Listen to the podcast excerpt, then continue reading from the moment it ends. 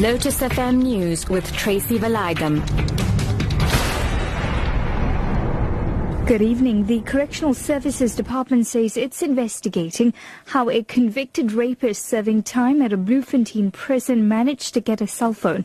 Frans du Toit, who is serving a life sentence, was allegedly given a cell phone by a warden at the prison. Du Toit is reported to have started a cyber relationship with an American woman with whom he has frequent contact.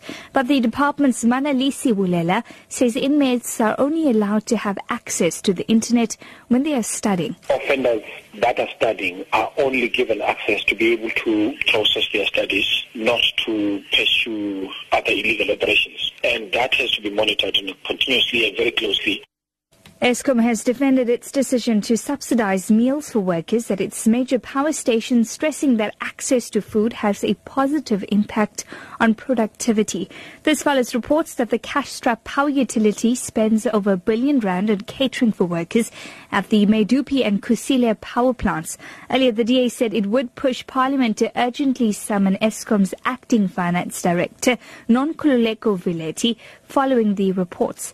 Eskom spokesperson most of our workers are working in places which are very far from uh, places where they can access, say, shops and other things like that. So far, that arrangement where we are cutting the cost of time has been working for us. No one can quantify the cost of time. Eskom says it has implemented stage one load shedding, which is likely to continue until 10 o'clock tonight. The power utility says this is due to a shortage of generation capacity as several units are currently out of service due to maintenance. It says the system will not be able to meet 1,000 megawatts of demand.